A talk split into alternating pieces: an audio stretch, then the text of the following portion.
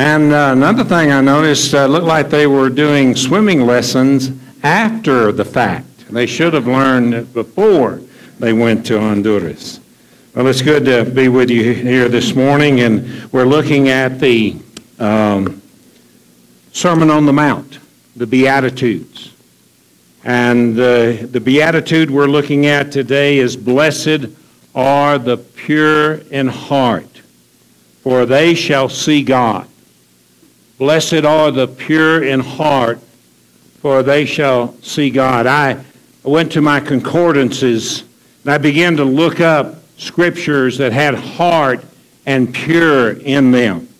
And many of the scriptures had the same thing, pure heart. They had them coupled together. But let me just share a couple of verses with you. Psalms 24, 3 through 5 says this Who shall ascend the hill of the Lord? And who shall stand in his holy place? He who has cleansed clean hands and a pure heart, who does not lift up his soul to what is false and does not swear deceitfully. He will receive blessing from the Lord and righteousness from the God of his salvation. And then in Psalms 119 it says this How can a young man or young woman keep his way pure? by guarding it according to your word. With my whole heart I seek you. Let me not wander from your commandments. And then David said, as in his confessional prayer in, in Psalms 51, he said, Create in me a clean heart, O God. A clean heart, O God. It is the heart that things come from. And Jesus speaking to the Pharisees, and uh, Jesus called these religious dinosaurs, I would call them. In his conversation with them, he called them vipers. Do you know what that is? It's snakes.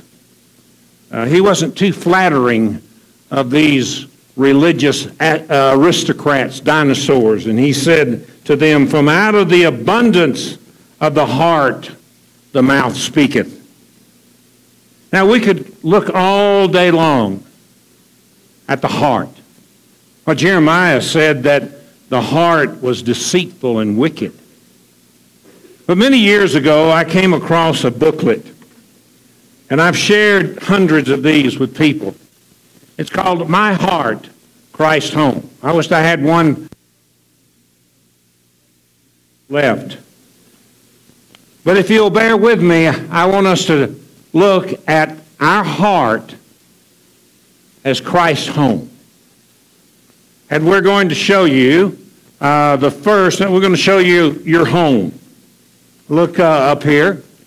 Uh, one more. There it is. There's your heart. Okay? Now, it's not a big one. It's not a big heart. That, that's your home. Uh, that's Christ's home.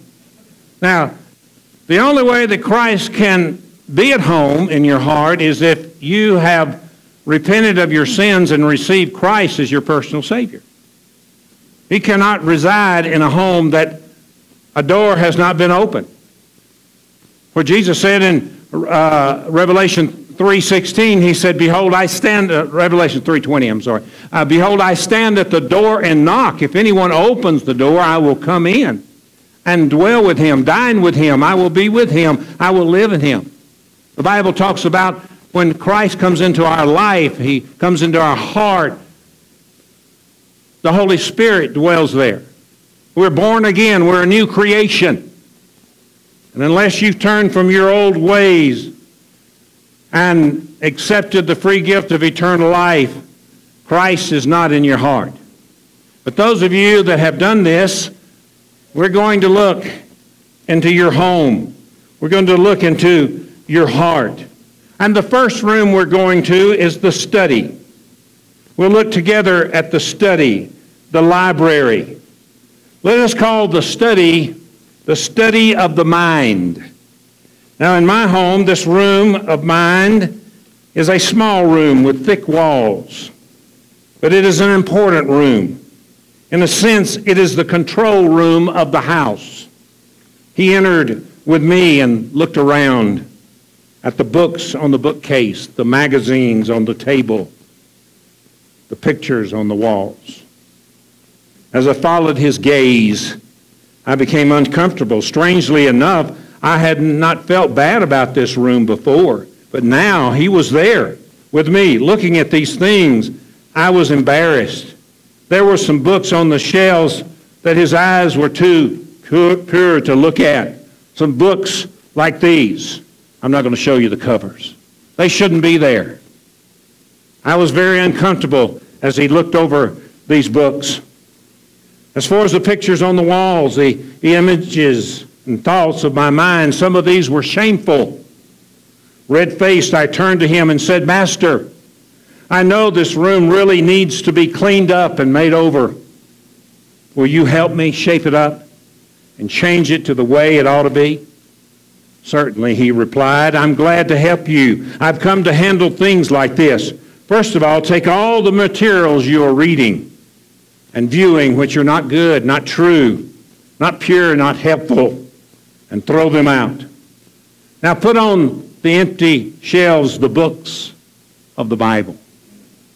Fill the library with the scriptures and meditate on them day and night. And as for the pictures on the walls, you will have difficulty controlling those images, but I have something that will help.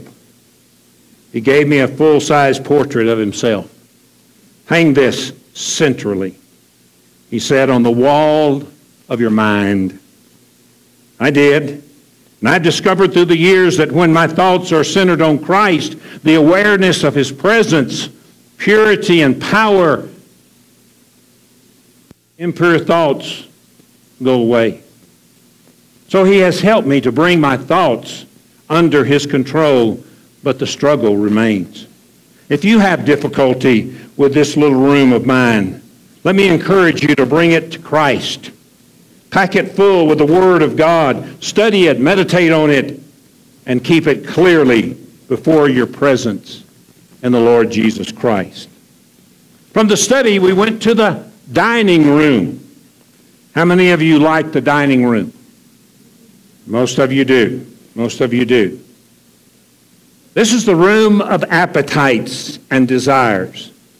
Now, this was a large room, a most important place for me. I spent a lot of time and hard work trying to satisfy my wants. I told him, This is my favorite room. I'm sure you will be pleased with what we serve here. He seated himself at the table. What is on the menu today? Well, I said my favorite dishes money, academic degrees, stocks, with newspaper articles of fame and fortune on, as side dishes these are the things I like. Thoroughly secular fare. There was nothing so very bad in any of them, but it was not really the kind of food which would feed my soul and satisfy, satisfy my true spiritual hunger. When the plates were placed before my new friend, he said nothing. However, I observed that he did not eat. I asked, somewhat disturbed, Savior, don't you like this food? What is the trouble? He answered, I have food to eat you do not know of. My food is to do the will of him that sent me. He looked at me again and said, If you want food that really satisfies you, do the will of your heavenly Father. Put his pleasures before your own. Stop striving for your own desires, your own ambitions, your own satisfactions. Seek to please him. That food will really satisfy you. Try a bit of it. And there about the table, he gave me a taste of doing God's will. What flavor! There is no food like it in all the world. It alone satisfies. At the end, everything else leaves you hungry. What's the menu on your dining table? What kind of food are you serving our divine companion, and serving yourself. All that is in the world, the lust of the flesh, the lust of the eyes, the pride of life, our self-centered wants. Are you finding satisfaction in them? Or are we finding God's will to be so satisfying? Meat and drink. And then he moved to the living room. Let's move to the living room over here. This was a quiet and comfortable place with a warm atmosphere. I liked it. It had a fireplace in it, a sofa, an overstuffed chair, a bookcase, and a very intimate atmosphere. He also seemed pleased with it. He said, Indeed, this is a delightful room. Let's come here often. It's secluded and quiet, and we can have good talks and fellowship together.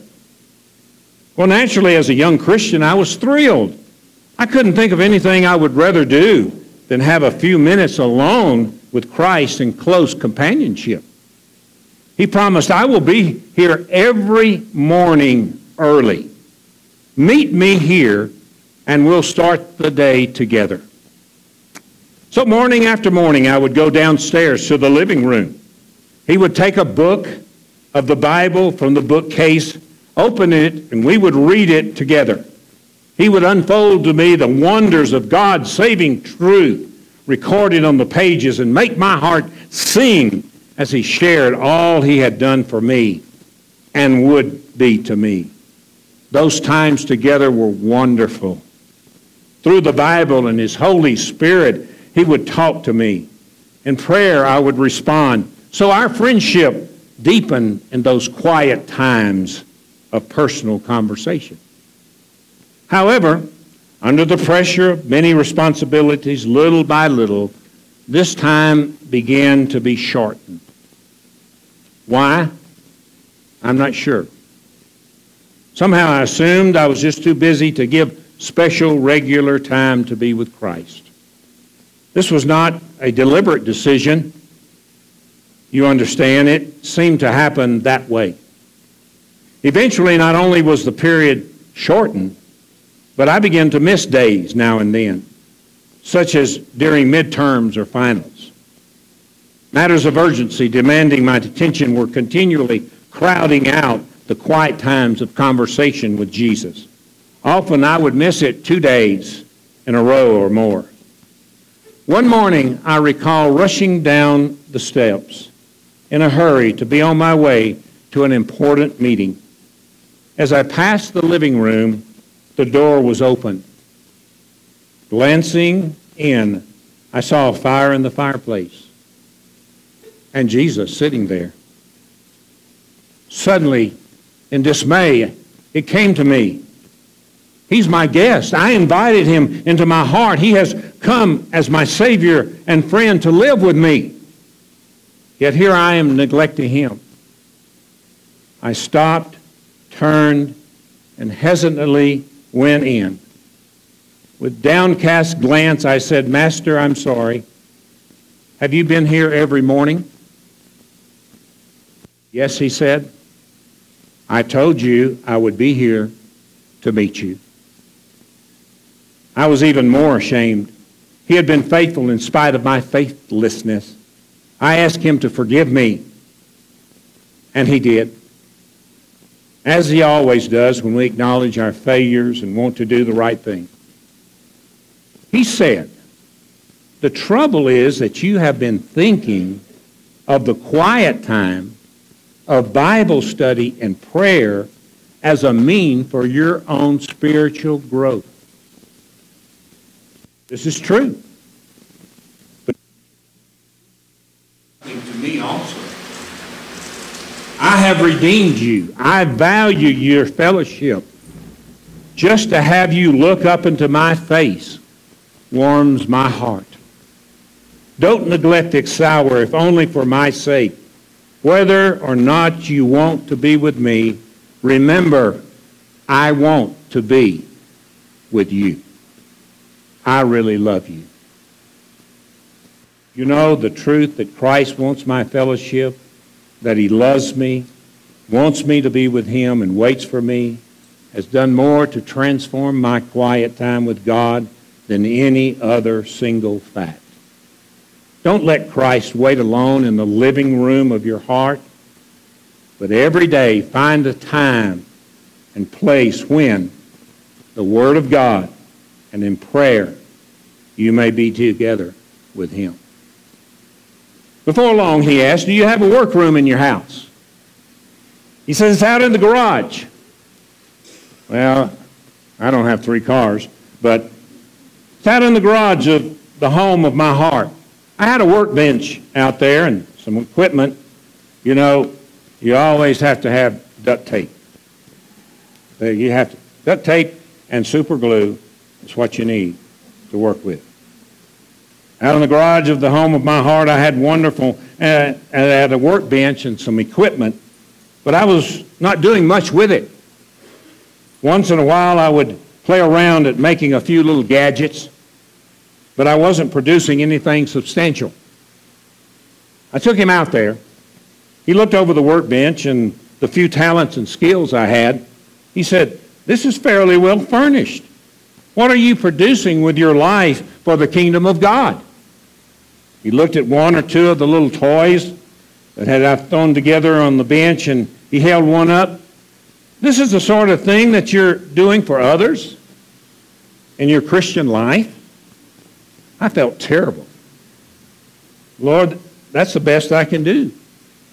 I know it isn't much, I'm ashamed to say, but with my awkwardness and limited ability, I don't think I'll ever do much more. Would you like to do better? He said. You know I would, I replied.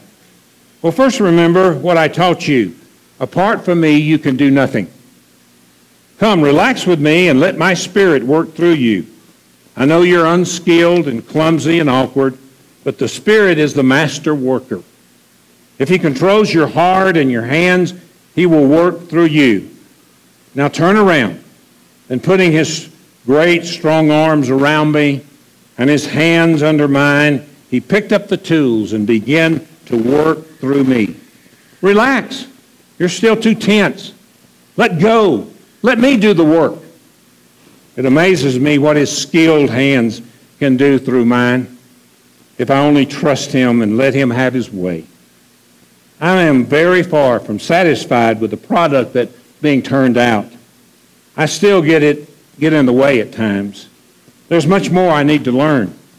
But I do know that whatever has been produced for God has been through him and through the power of His Spirit.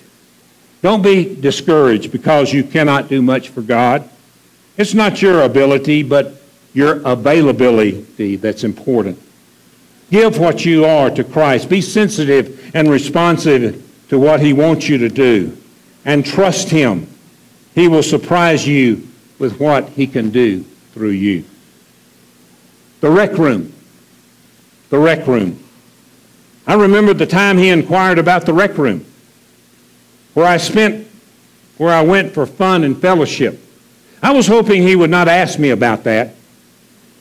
There were certain associations and activities I wanted to keep for myself. I did not think Jesus would enjoy or approve of them. I evaded the question. However, one evening when I was on my way out with some of my buddies for a night on the town, he was at the door and stopped me with a glance. Are you going out? I answered, Yes. Good.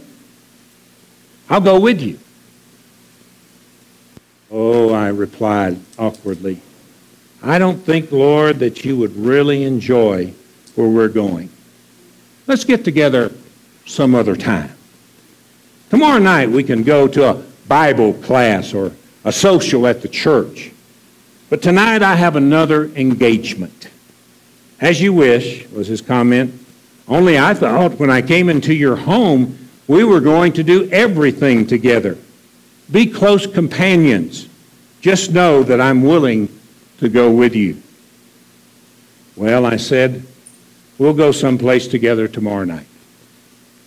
That evening, I spent some miserable hours. I felt rotten. What kind of friend was I to Jesus?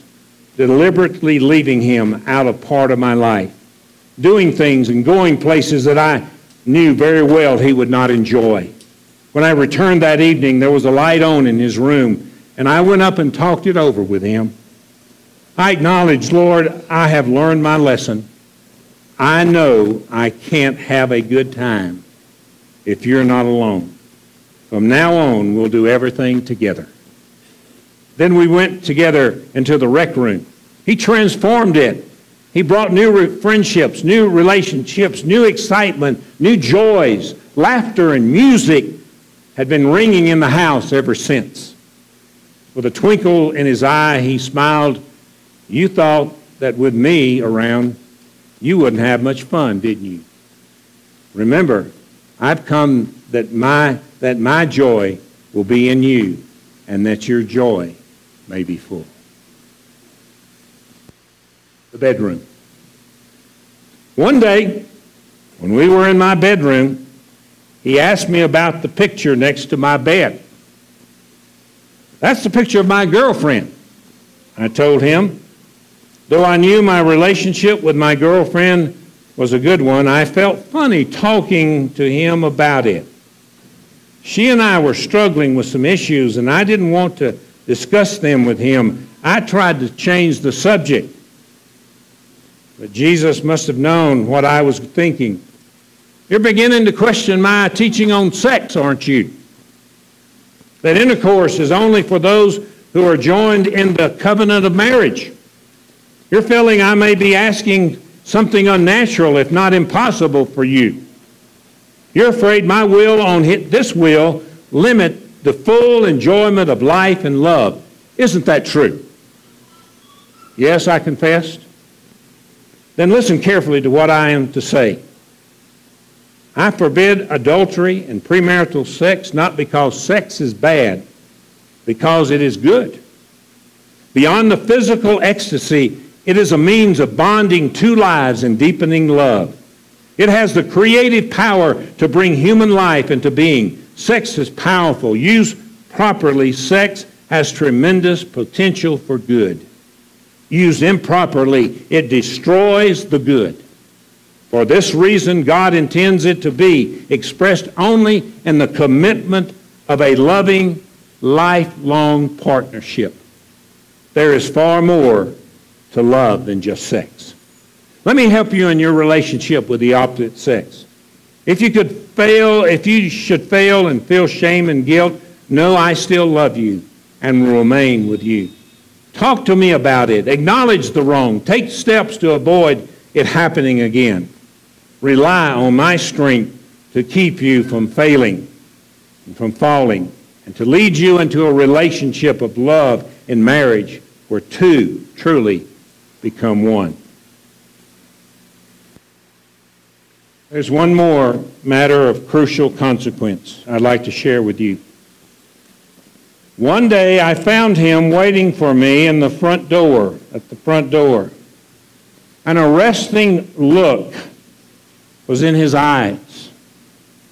As I entered, he said, There's a peculiar odor in the house. Something must be dead around here. It's upstairs. I, I think it's in the hall closet. As soon as he said that, I knew what he was talking about. Indeed, there was a small closet up there on the hall landing, just a few feet square. In that closet, behind locked and key, I had one or two personal things I did not want anybody to know about. Certainly, I did not want Christ to see them. They were dead and rotting things left over from the old life. Not wicked, but not right and good to have in a Christian life.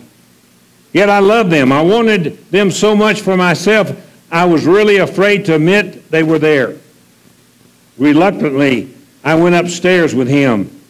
And as he mounted the door, the odor became stronger and stronger. He pointed to the door and said, It's in there. It's in there. Something's dead in there. It made me angry.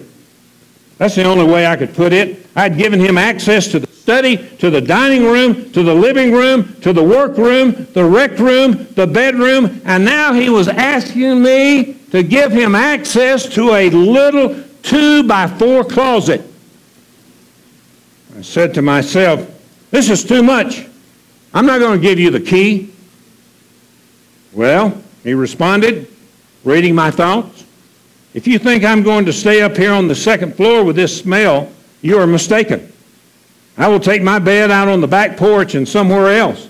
I'm certainly not going to stay around that. And I saw him start down the stairs. When you have to come to know and love Jesus Christ, one of the worst things that can happen is to sense him withdrawing his face and fellowship. I had to give in. I'll give you the key, I said, but you'll have to open the closet and clean it out. I haven't the strength to do it. I know, he said. I know you haven't. Just give me the key. Just authorize me to handle that closet, and I will. So, with trembling fingers, I passed the key over to him, and he took it from my hand and walked over to the door and opened it and entered it and took out the putrefying stuff that was rotting there and threw it all away. Then he cleansed the closet, painted it, fixed it up, all in a moment's time. Immediately, a fresh, fragrant breeze swept through the house.